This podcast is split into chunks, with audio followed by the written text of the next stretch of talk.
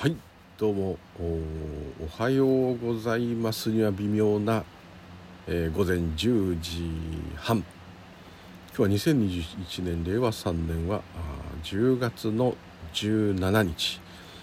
日曜日でございますね。日曜日なんですが普通にフルで仕事なんですけども、えー、今日は車の中じゃないので、えー、若干声がおとなしいのとふざけにくい。そういうのはございます、はい、生きとし生きるもの生きとし生けないもの全ての縁起が皆幸せであります。よ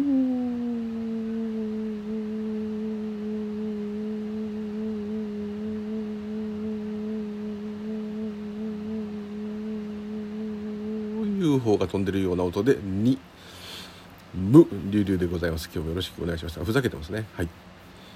というところで、えー、またレターを頂戴いたしましてありがとうございます。えー、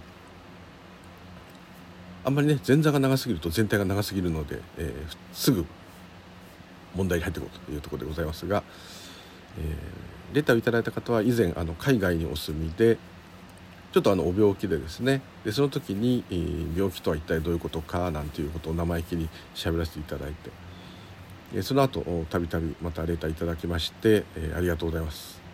もうこれだけがあのモチベーションの全てでございます。はい、というところなんですが、えー、以前もねよく話していたあの、えー、今日はちょっとねスピ仏教とは関係あるか、まあ、スピリチュアルとも関係あるのかもしれませんけどちょっとあれですけどその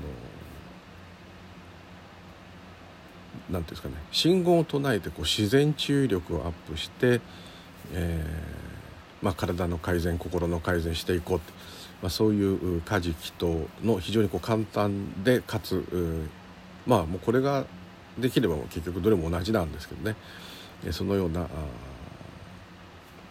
ズバリあの第一如来の「恩阿弥陀運慶」を唱えまくれっていうやつよく話してると思うんですけどあれをあれのことですよね。違ってたらすいません。違ったそれ以外多分あんまりまああの光明信号もあるけどあと薬師如来の信号「オンコロコロ千ダリマトウギソワカ」を唱えながら幹部をさせるとかそういうのもありますけど、えー、今回はそのおそらく間違ってたらまた後それじゃないそれじゃないって言っていただければ、はい、あとですね私のメアド連絡直でね連絡する方法確かにこの、え、特にスタンド FM ですと、まあ、ポッドキャストもそうなんですけども、えー、連絡をレターをくれる方は文章で来るんだけどもこっちは音声でないと返せないという。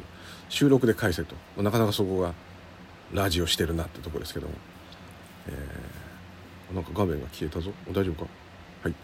えー、ですので、えー、収録で返すんだけどもしメアドあの問題なくあ何もあの変なことはしないっていうかできないんですけど、えー、教えていただければすぐ私のメアドをお教えいたしますので、はい、そこはよろしくお願い申し上げます。というところで、えー、早速そのまあ、カジキとっていうとちょっとオーバーに来るかもしれませんけれども立派なカジキとですね。で他人の、まあ、幸せを願うっていうのがまあ基本特に大乗仏教としては基本なんですけどもまあ、これも広い意味ではそうなんですけどもなんでかっていうと、まあ、個人的な願いであっても個人が、まあ、個人がないとかあるとかいう話は今日は置いといていただいて、えー、個人がですね、まあ、納得したり充実するまたそういう状態であるということは周りにいい影響いい演技を起こしますんでですね。そういう点でも、まあ、全く意味がないただのおまじないっていうよりは少し実はすごい深いいうものなんですね。でこの深いんだなとか難しいんだなっていうところをまた入りますとですねまた考えの世界に行ってしまいますので、えー、そうではなくてもただやるというところが最大のポイントかと思っております。で、えー、以前お伝えしてたのは多分ねこれだと思うんですけど真言異行道って言いましてですね四谷の新庄院というお寺の小田隆光先生大アジャリ伝統大アジャリですねそれと今息子さんの小田隆信先生がやってるのかな？全然ご無沙汰しちゃってるんであれですけど、えー、またそこからいろんな方に広まったかもしれません。ですけども、えー、元はというか元は弘法大師空海さんの、え「3密家事すれば側室に至る」っていう、まあ、こういう言葉がありまして3密っていうのはあのコロナ禍だとねいつもあれですけどコロナ禍で3密はやめましょう避けましょうっていうのを見た時に私なんかあれこれ真言宗や華厳とか天台のお坊さんとかそういうのちょっと知ってる方が見たら「そんなこと言うなよ」と「3密だろう」って言いたかったと思うんですけど、まあ、3密3つの秘密って書く全くまあね3つの密度を上げるのをやめようということと3つの密教の密と全く全く同じ字なんですね字で言うと。ですのでちょっと悲しいんですけどもこの三密っていうのは真悔いですね、えー、キリスト教で言ったら三味かもしれない。真悔いっていうのは真は体苦心。で意がまあ思い精神心何でもいいんですけど、えー、そういうもの意識でもですね。この真悔いが一つになればですね一つになるとなくなっちゃうかもしれないですけどまあまあまあそういう面倒くさいことを置いといて今日は置いといてですね素直にこの話だけしたいと思うんですけども、えー、この真空意の3つ3密これは3つの秘密となってますけどまあ秘密にしてるのは私という感覚なんですけどまあそれはちょっとまた面倒くさいから今日は置いといて甘えですからねこういろんなものをこうガンガンガンこれはこういうことかなああいうことかなっていうのはもう一切なしにするところがむしろポイント。だから座禅と同じです。だからある意味座禅瞑想と全くある意味同じだと思いますね。でそれがちょっとこうイベント性というかライブ性があるもんですから少しこう入りやすいっていうか、まあ、そんなのもないよってね禅の人が聞いたら「お前何てだ!」っつってね「カーッ!」つってまた言われてパシッってやられちゃうと思うんですけど、えー、そこはちょっと禅宗の方置いといていただいて はい。でですね、えー、でこれで唱える時に何唱えどんなふうに何唱えてるんですかっていうことだったんで、えーまあ、今日はまあ少し正確にというかでこの間あのいつも名前出しちゃって申し訳ないダディさんとかとも言ってたんですけどもその瞑想っていうのはまあもう本当に日々いつも瞑想状態。なんかいつも瞑想状態ってなんかいつもぼーっとしてる人になっちゃうんですけどそういうことじゃなくて、まあ、いつも気づいてるってことですね。何に気づいてるかっていうと今どうなってんのかな今自分はどうなってんのかな。これ自分でも何でもいいんです。その今一体どういう感覚があるのかなとか。どういう考えが出てるのかなとか。どういう気持ちがあるのかなとか。今どんな場所にいるのかなとか。何でもいいんですね。そのいつもそういう状態ですよね。いつも今今。どこに行っても今今今、えー、これがどうなってるのかなっていうのをついね、えー、おろそかになっちゃって。むしろこれからあれをやんなきゃいけない。あれをしなきゃいけない。あれは面倒くさいな。あの人がこんなこと言ったなとか。あで食事しててもこれはうまいって最初思ったりしてもあこれうまいねって言った時はその味を感じてるかもしれないんだけどうまいねって言った瞬間にまたついだべてしまうと。この間行ったレストランはさあもうちょっとあれだったよねとか何でもいいんですけどそこからいろんな愚痴になって誰さんってさちょっとさとかこうなっちゃったり。あとそこでくよくよいろんな迷いが出てくるとせっかく今食べているっていうのが事実なの食事をしていることじゃない方に行っちゃって食事してるんだけど食事してない、まあ、こういう感じになっちゃうでこれがある意味こう、まあ、迷いの状態というか仏教でですね苦しんでる状態。苦しんでればいないよって言ったとしても、まあ、そういうことを考えてそっちに引っ張られ引っ張られるというか、まあ、それになっちゃってなきゃいけないわけですから。ですね。三位一体ってさっき言ったのは真空意ですから真体ってまずこの体に注意がいってるか。で苦唱える言葉その言葉にちゃんと唱えてるぞって分かってるかいいそのことを全部分かってるのがいいですね。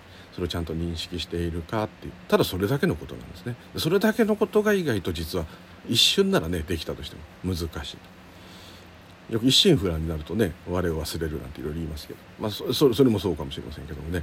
ただ今回のこれは何かをやっている集中しているっていうのももう途中からなくなっていくところがミソという感じかと思います。でこれはあの真言宗のそのアジャリさんがですね、えー、生み出したわけではないんですけども、まあ、空海さんの残されてる文献の中からこれはいいんじゃないかということでそこを特化してというかやったんですねで密教って言ってもいろんなカジキとがあってですねご存知ですけどもごまたきからも言ってったら無限にいろんなものがある。寛義送信、えー、寛義店であればねあのあれは元は多分ガネーシャだと思うんですけど象さんの頭で体が人間。であれが顔がいっぱいあるんですけどもあの寛義店になりますとね。であれそれをお祭りしてるお寺であればそれにこう油をかけてですね要するに湯浴油でお風呂に入るっていうんですかね。そういうのを仏像自体にやるんです。秘仏なんですね。なんでかというとちょっとね合体してる像とかもあるわけですね。見せないと。いうことでそれを隠れてそれをお守りしているご住職はそれが本尊ですとその寛義天様の修行でもう疲れ果ててね寿命が縮まるっていうぐらい大変だったりとかいろんなのがあるんですけども、まあ、観音様でも何でも全部観音様の中だけでもいろんな種類がありますね。でその儀式儀礼っていうのはもちろんちょっとそこばっかしになってるなっていうのはあるんですけどもですけども、えー、そういうのをちょっと置いといてそこのアジャリさんは、もう素直にね、えーえー、原生理学なんではあるけどももうこれを徹底的にやってで何かしらそこで気づくことがあればそれをある意味こうつかみは OK っていうかですね蒔絵となってですね。そこから真理というか本題の方に空海さんは一体何を言ったんだろうっていうところにあ関西弁だった、えー、そっちにですね、えー、こう入っていくということだと最終的にはおっしゃってます。ただ一般に来た人にはそういう話しないでも素直にあじゃあこれを一緒にやりましょうと。一緒に祈りましょうと。で病気なんですね。こういう病気なんですね。っていうのをですね全部こう書いてでこういう症状があってこういう治療を受けていると。お医者さんじゃないですかもちろんそういうことはしませんけどもなるほどあおさは苦しいですねとか。あと他人のために来てるんですね。息子が実はこういう病気でとか、えー、妻がこういう病気でとか。友達がこうで。何でもいいんですね、多分犬でも何でも OK だと思うんですけどあそうですかそうですか。って一人ずつちゃんと見てですね。ちょっとね霊媒とか超能力者とは全然違うんですね。ただそれを見てそういう人なんだっていうふうに、え、その祈る行者がまあ認識するわけです。でこれを自分がやる自分が自分自身のためにやるためにやればそんな必要ないですから、えー、素直にそれをお家でもやってくださいっていう、まあ、そういう感じの、まあ、ある意味軽いっていうか、うん、厳しくないですね。でちょっとそのやり方を今日はお伝えできればと思います。でねこれで何かいいことがあればちょっといつもそういうのないじゃんとかお前言ってるくせにって言われたらそそれまでなんですけど。でもねつかみは OK ですから。どうでしょうか。で具体的に何かをやるっていうのは本当はね何も意図するなとかいろんなこと言いますけども不思量で色とかね道元さんも言うけどでも座禅してんじゃんってそこであん、まあ、余計なこと何でもない。えこれ今悪いこと言いましたね。すいません。何でもないです、はい。えー、何かやっぱりそのアクション意味のないアクションであってもアクションがあってこそのというところがかなりあると思います。でこれは何を目的にしてるかっていうと原生理学的に言えば自然治癒力を上げる。でその自然治癒力がなぜ下がってるかっていうともちろんそれは健康状態とか環境とかいろんなこともありますけれども大きい部分ではですねその病気になるっていう部分はもう致し方ない。それが縁として起きてるわけです。どうしようもない。でそれを何とかしようという気持ちが湧くのも自然のこと。どんなね犬だって猫だって怪我したらそこずっと舐めるとか。本当に具合悪い時は動物は動きませんね。他の動物に狙狙われないところに行ってじっとしてます。そういうように、うん、余計な負担を減らしていくと。まあ、こういう点では非常に。でそうなれば自然と自然治癒力がアップすると、まあ、こういうことかと思うんですね。実はものすごい深い意味があるんですけども深いっていうかシンプルなんだけど深い。だけどそこはまああのちょっとまたおいおいやればわかるっていうもちろんそういう感じだと思うんですね。まずやるって実践するっていう方がやっぱりうん、体感として分かりますんでいいのかなと。ちょっと思っております。自分もちょっとね頭でっかちになりがちなんですけども、えー、このレターのおかげでですねそうだった。そうだったって何回もこうね、えー、思いました。はい。でまあやり方ですね。でこれはもともとはですね、えー、空海さん弘法大師さんの文献に残っております「三密家事すれば側室に至る」っていう言葉があります。で3密っていうのはさっき言った体唱える真言。それからそれを認識する心精神。ですねこの3つ。でこれを家事家事祈祷って言います。家事っていうのは加え持つと書きますね。祈祷は祈りですけども。まあどっちかというと家事祈祷というのは、ね、家事なんですね。でこれは平たく言っちゃうとですねもともとあるパワー生きてるわけですからもうすでにそれなんですけど。それをまあ再確認する。またはそこに、うん、言い方で言えば自力を捨てる。でこれは絶対他力の火事だというふうにそのアジャリさんも言ってました。ちょっと浄土真宗みたいですけどね浄土宗とか。ですけども。ということは自力を捨てよと。あれ？自然治癒力を上げるって言ってるご祈祷なのになんで自力を捨てんのよと。ってことはその病気を治す病気を癒すっていう部分の力っていうのも病気になる力もそうなんですけどね逆に言っちゃう。全てが一つの力なんですね。そこそれだったってことをある意味思い出す。そういうことかと思いますね。それによって心も体も軽くなる。こういうことことかと思いますで、えー、この3密家事するには側室に至る。側室っていうのはですね即もう直ちにもう今すぐ。質。質っていうのは質病の質。要するに悪いところ。にそのパワーがみなぎるよ。またはもともと持ってたパワーが出てくるよ。素直に受けられるよ、まあ、こういう感じで取った方がいいと思います。はい、で空海のさんの直接書いているやり方は部屋を明るくすぎず暗すぎず。ってことはどっちかというとやや暗い。あんまりこうカーッと明るい部屋じゃない。曇りの日に電気つけてないぐらいがいいかもしれないですね。ちょっとお寺の中みたいな感じかもしれないですね、え、そのぐらいにいたしましてでまあ空海さん的には結果不座。要するに座禅ですね。またはできなかったら半半下不座。片足だけ。要するにあぐらかいてる片足を片方の足に乗っけやすい方に乗っける。背筋を伸ばして。お尻の下には、ね、もう自分の好きな高さにいろんなものを引いて。くるとにかく苦しくない辛くない格好にする。でこれ純粋な座禅と違うのでもうしびれても痛くてもね気が狂っても我慢するとそうそういうのとはちょっと違うんですね。あれはあれで意味があるんですけどもでもまああのそういうのではないです。ですので、まあ、お気楽にと。でそれできない方は椅子でもいい背もたれに寄っかからない方が、まあ、今回ちょっと最初なんで、えー、できればいいと思います。でできなければですね横になってなきゃダメなんであれば横になっていいと思います。ただ体がまっすぐのがいいですね。横向いてない方がいいと思いますね。でなるべくこうあんま緊張するこういうと緊張しちゃうんですけどね。リラックスする。で最初に空海さんのやり方ですと、まあ、呼吸を整えるとかねそんな一切ないです。とにかくそういう姿勢になる。ねちょっと今私半あのデブなんでね結果不座ができないんで半下不座で片足だけ。あぐらかいた片足にもう片方の足を乗っけてるだけです。それで、えー、お尻の下デブなんで、えー、いっぱいいろんなものを引いてかなりケツが上がった状態に私の場合はします。その方がお腹が楽なんで。やっぱ息苦しいとかあるとダメですね。あと靴下がですね寒かったらしょうがないんですけども靴下って結構ね体の感覚気づいてくると締め上げてるなっていうまあ靴下の種類にもよるのかもしれないけどまああるんで、まあ、別に何ともないだったらいいんでしょうけど僕の場合、まあ、禅でもそうですけど靴下脱いでくださいって必ず言うんですよね。まあ、脱げたら脱ぐ。寝てたとしてもあ寝てね履いてる人も冷え性の人履いてますけど、まあ、脱ぐならなるべく脱ぐ。で暑すぎても寒すぎてもダメなんで、まあ、程よい温度にする。だんだん暖かくなってくる可能性は大なので、まあ、そ少し涼しくてもいいと思いますね、はい、とにかく快適な感じ。だけどこう体はすっきりした感じ、まあ、こんな感じでいいのかと思います。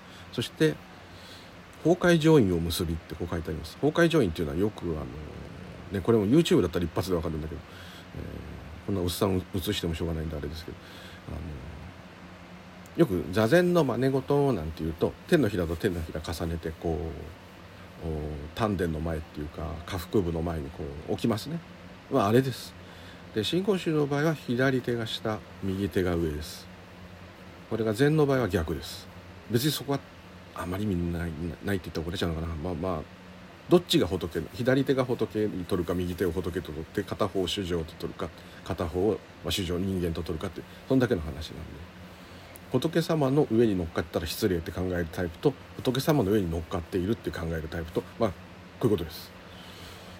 ですので一応信号宗のやり方で言えば左手をまず置くその上に右手を置くちょっと重ねた感じ。そうすると親指が立ってくる。で親指をつけてやってもいいしつけると眠くなる。っていう方が多い。特に私そうです。前も言った通り即眠くなりますので、えー、私は、ね、親指がつきそうでつかないというのを維持しようと努めるわけです。そうすると寝にくい。ただこれ私の場合なんでそれはお坊さんに教わったんですけどアジャリさんがそう言ってて寝ちゃう人はあのちょっと話した方がいいかも。まあ最終的に寝ちゃってもいいんだけどねって言ってましたけどね。つつけても大丈夫ならがっちりつけたその方が安定はしますね。これも辛ければあと横になってればとか手が痛いとかなんかいろいろ症状がいろいろ皆さんありますからそれはあれば何もなくただバーンともうよくヨガでいう遺体のようにですね。もうバーンと。寝ててもいいと思いますね。ただ横向きくの字に曲がる。まあ苦しくてそうしないとダメなんであればまた別ですけど。じゃない限りはまっすぐに背骨が鳴ってた方がいいというふうに思います。枕があってもいいとかないとかそういうことはないと思いますね。椅子も4日からないで済む人は4日からない。で4日かれないとダメな人は背筋が伸びる感じなるべく90度に4日から。だからリクライニングしないっていう感じですかね。要するにちょっと胸を張るっていう言い方の方が多分ね禅で言うといいと思うんですけど。はい。そういう感じになりました。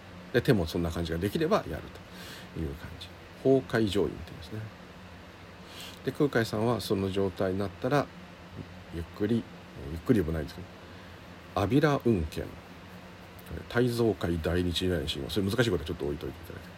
あのよく曼荼羅の真ん中にいる仏様密教でいう中心物根源ですね。宇宙の生命そのもの根源、えー、その言葉それを言葉にすると最初に「あ」っていう言葉が出るんですね。これが「アーメン」とかね「まあ、アラーの神」とか「阿弥陀仏」とか全部「あ」って最初に来るのが、まあ、始まりで「あうん」の呼吸の「あ」ですね。で「うん」で終わると。で阿弥陀運剣あで始まって終わる。だから出たら消える。出たら消える。出たら消える。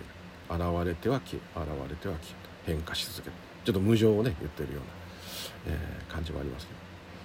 でこの「阿弥陀運慶」ですね「あ」ですね。なんで唱えてるの？とご質問ありましたので「あ」「火に点々「び」「ら」「ラリルレロの「ら」「う」「あいう」の「う」「ん」おしまいの「ん」で県何々した県っていうねちょっと方言になって行った県とかね。それあそうです。はい。で阿弥陀運県でこれを、まあ、空海さんの場合なんですけども場合って言っちゃいけない、まあ、空海さんは100遍唱える。で唱え終わったらその味を感ぜよ。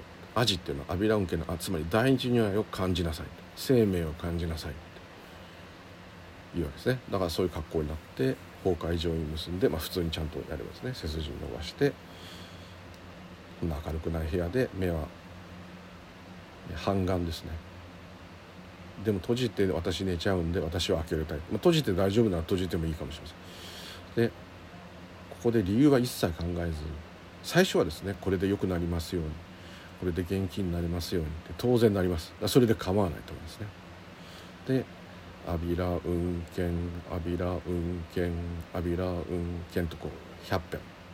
で唱え終わって最後の阿弥陀運、まあ、100回って言っても数えてないと分かるんですけど大体唱えたら阿弥陀運剣これは90回ならダメとかそういうことはないと思う。唱えるのやめる。やめてもその場のその状態その感覚に浸りきる。はい。ほどなく浸りきってある程度満足してきたら終わらせていただくと。これだけなんです。ですけどもこれをそのアジャリさんはもうちょっとこう何て言うのかな。うんシステマチックというか分かりやすくするために、えー、でまた我々は空海さんほど、まあ、分かってないっていう部分ももちろんあってですね、えーまあ、素人ということで阿弥陀運慶の前に「オン」っていう言葉をつけます「オン阿弥陀運慶になります。で「オン」ってつく信言いっぱい多いんですけど「オン」っていうのはま簡単に言っちゃうと生阿弥陀仏とか南無妙法蓮華経の「南無」とナーモと同じ意味です。でこれは奇妙帰る命っていう言葉でよく訳されてますけども簡単に言うとうんこの真空体と唱える言葉と認識とがバラバラになっちゃったりどっかに偏ってるやつを、えー、まあ一つにこう、まあ、ある意味そういう分裂から離れると言ってもいいですね。その3つに分かれてるものが一つになる。一つになって溶け込めば何でも何もなくなる、まあ、それが理想ですけども、まあ、そういう意味がございます。ですので、えー、何と言ったらいいんだろう。恩をつけることによって、まあ、ものすごく簡単に言うとね「お願いします大日如来」これでもいいかもしれない「お願いします仏さん」もっと簡単に言えば「助けて仏さん。助けて仏さん。仏さんもお願いします。助けてください。お願いします。これでもいいんですよ。最初はどうしてもこうなる。だってそのために座るっていう気持ちが絶対にありますから。最初は絶対そうなっちゃう。それでいいんです。こんな風に思っちゃいけない。こんな風に思ったら不謹慎だ。いりません。もっと堂々と。困っています。助けてください。お願いします。如来様お願いします。仏様お願いします。オンアビラウンケンオンアビランオンってこれオウムですね。ヒンズー教でオウムを発音が、まあ、日本語訳でオンになっていると。いうだけでオンアビランオンアビラウンケンオンアビラウンケンオンアビラウンケンオンアビラウンケンまあ100遍でもいいんですけども初回はちょっといろんなことが出るんで大変かもしれないですけどもういいやっていうまでやった方が本当はいいんですけど頑張るとね、えー、15分以上私は1時間やったって2時間やったっていいんですよ。あれですけどもできると思います。ですので15分から20分ぐらい大体で時計ばっか見ててまでなんでオンアビラウンケでスマホとかでタイマーにしてもいいですね。でオンアビラウンケタイマーがピピピって言ったら1回言ったら今度はオンを取るんです。なんでかっていうともう散々お願いしたんですから助けてはいらないと。助けて仏さんから仏さんだけになると。だから自分がもう仏さんになりかかってると。そうもう思い込んでください。で「オンアビラウンケンピピピピピ」ん？なったな「アビラウンケンアビラウンケンアビラウンケン」って。これはそんなに20分もやる必要ないです。もう本当に1分でも2分でも「アビラウンケンアビラウンケン」そうするとこう多幸感というか満足感というか逆にこう疲労したようなだるいような感じになるかもしれません。それでもいいんです。もう全くその自分がどういう状態になろうとそれは全く関係ありません。鼻が詰まってようがそこで腹が痛くなろうがやっぱ途中でやめて電話に出ようがトイレに行こう全然大丈夫です。それはしょうがないです。アビラ運転アビラ運転それでなんか仏様に嫌われたとかなんか自分は運が悪いんだとかそんなのも何にもいりません。そう思っても構いません逆に言っちゃえば。どうでも大丈夫です。ただひたすら「おアビラ運転アビラ運転」これもだんだん声を小さくしていってほどなくしたら「アビラウンケンアビラここから何も唱えない。もうここまで頼んだんですから。これで聞こえないような仏さんがいるわけないですから。もうそのままそれに。自分がそれなんだ。私が大日如来なんだと。思い込みでも構わないです。私ががついても構わないです。そのままそれ。自らが宇宙の大生命そのものであったと、まあ、暗示でもいいです。今自分でそう言ってて自分に暗示かかってきた。変態です。一番やってんのが私このこの行なんです。いまだに具合が悪いとやります。でこの無音でひたすらそれをひたすら味わうと。で眠くなろうがだるくなろうがなんじゃこりゃと思うがもうそのままそれ。で無音で5分ぐらいいたらやめると。終了。これだけです。でこれの一つのま目安ただこれにあんまりね偏るのどうかなただお寺ではねそれをねやるんですけど、まあ、具合悪い方。で具合悪い方本人じゃなくて代理人で来ててもいいんです。その方がお寺にいっぱい体温計ありますから体温計が置いたんですね。でそれでこうあの時はね水昔だったら水銀タイプのやつだったんでより良かったんですけどあれでそのただもうそのお寺に来る時点でですねそういうなんか共振するっていうか分かんないですけどそれあの金感応してですね、え、家事感応してもすでにね体温が上がっちゃう人がいるんですけどもまあまあまあ通常の体温覚えといて暗記しているだけでもいいですね。いつも私は例えば6度2分だったら6度2分だなと。それでもいいし、えー、それやる前にまず測ってうんやっぱり6度23分だなと。ただその体温計出していただいて。で今度はその祈祷を始める家事を始める時にまた脇に挟みます。最近の体温計すぐピピピってあの予測値で鳴っちゃうんで無視してずっと入れっぱなしにしていってください。で全てが終わってオンアビラ運転からアビラ運転アビラ運転から今度は何にも唱えない状態。任せきった状態。その状態が終わって目を完全に開けて立ち上がる。また動く。はい終了ってなった時にもう一回体温計を見る。その時にまあ、ちょっと普通と違うなっていう上がり方。それ6度2分の人が7度5分だったらおかしいですよね。8度だったらめっちゃおかしい、風邪かなってなるかもしれませんけどまあまあまあ。そういうことがあるとこう体のこうが活性してると。いう、まあ、一つの、まあ、あくまでこれは目安です。でお坊さんも言ってましたけど人によっては最初6度5分だったのにこれをやって終わって測ったら5度9分だった人がいると。でもいいんですって言ってました。目安です。ただ人間っていうのはやっぱそこでちょっと体温が上がるといいなってこう思って続けるもうちょっとやろうとか。あと逆に上がんなかったら上がんなかったで、上がるまでやってやろうとか。ちょっと欲なんですけどもそういうのが出れば出たでそれも縁起なんで。いいんじゃないかっていう一つのこうやる気これを続けていける一つのまあジョークといえばジョークなんですよ、まあ、そういうものがあって。人によってはね9度台とか言っちゃって夫婦言う人もあります。でおかしいおかしいとすんごい調子が悪いって逆になっちゃうこれ好転反応ってよく言うんですけど本当に具合悪い人は医者行ってくださいって平気でお医者さんも言ってたりお医者さんアチャリさんも言ってましたけど、えー、変になっちゃう人もいたり泣いちゃう人もいたり、まあいろんな風になります。それはもう瞑想でも座禅でもそういうことは特に初期に起きます。あと途中から中だるみしてくるとまたそういうのが起きたりして。でコツがですね始める前にまあ、座るなり体を整えた時に整えさせられた。もう被害者ぐらいの立場で。やらされてる。私は今日これをやらされてる。そういうことが起きてる。もうそう思ってください。自分でやったんじゃなくて如来が「お前座りなさい」あなた座りなさい」って言ってくれてるんだと。じゃあありがたく座らせていただこうと。もう偉そうにね。そこまでしたんだからなんかおかげあるんでしょうねぐらいのね。感じで。音阿弥陀音源唱えてるの一生懸命自分が唱えてるんじゃないんですよ。唱えさせられてで途中で唱えるのがバテてきたりいろんな考えが出てきちゃってもうかったるいってなってもうやめようかなってなったらそういう気持ちが起きている。起こされている。それも起こされている。全部起こされている。自分でやってない。これがポイントです。やらされている。これもこの間も私あの前回の録音で言いました通りかったるいのに拝むのはそうです。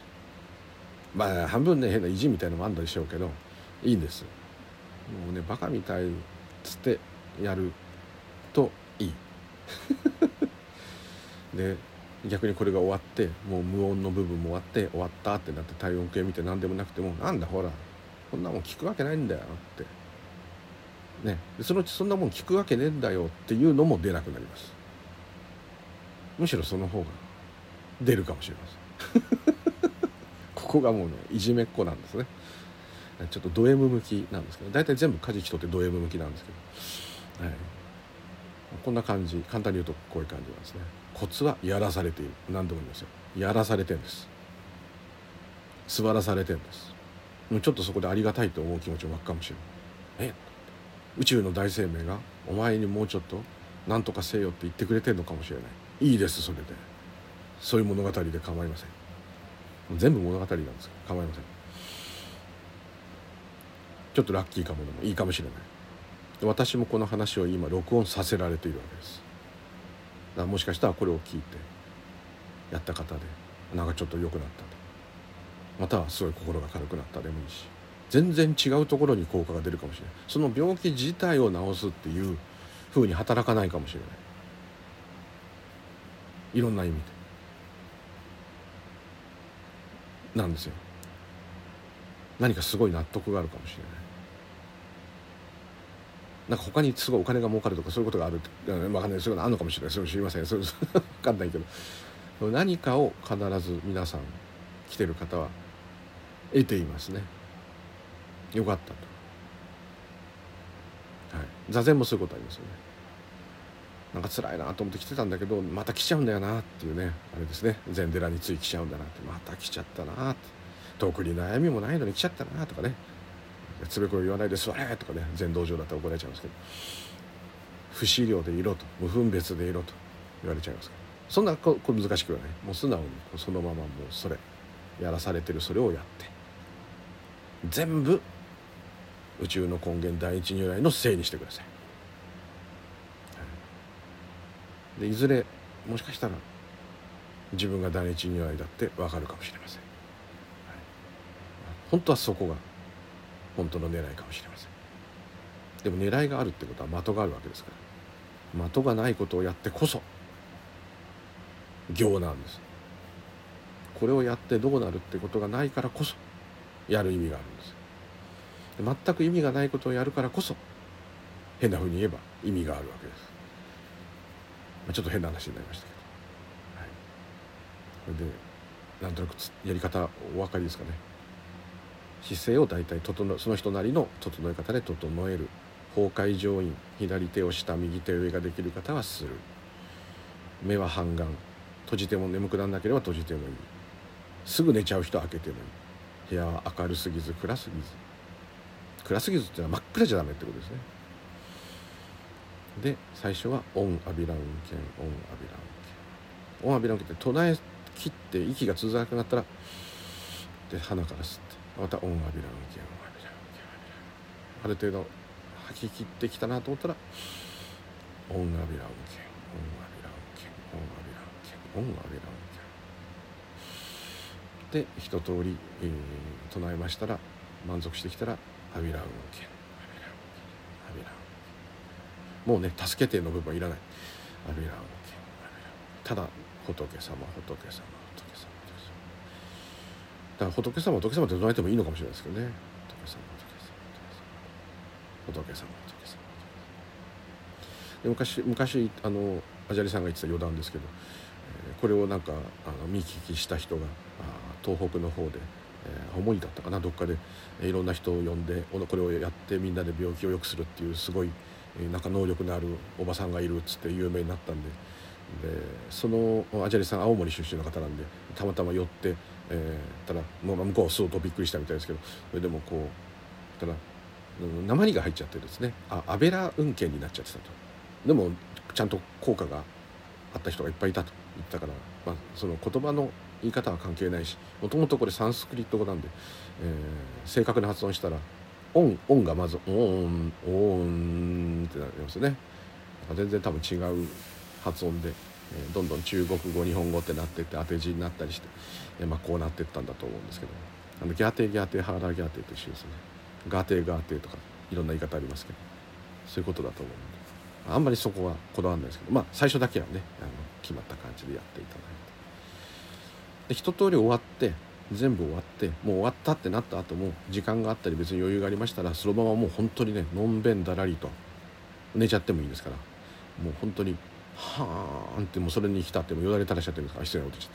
はーんって。って頭の中にずっと「アビラウンケンアビラウンケン」って鳴ってるかもしれない。鳴ったら鳴ったで「ああ仏さんまだ騒いどるね」って。それでもいいかもしれませんね。ちょっと雑でしたけど。こういう感じでございます。もしよろしければお試しください。あともしねメールあれであれば送っていただければ私はすぐ私のメアドをお教えいたします。というところでどうもありがとうございました。またよろしくお願いいたします。無流理でございました。どうも失礼いたします。ありがとうございました。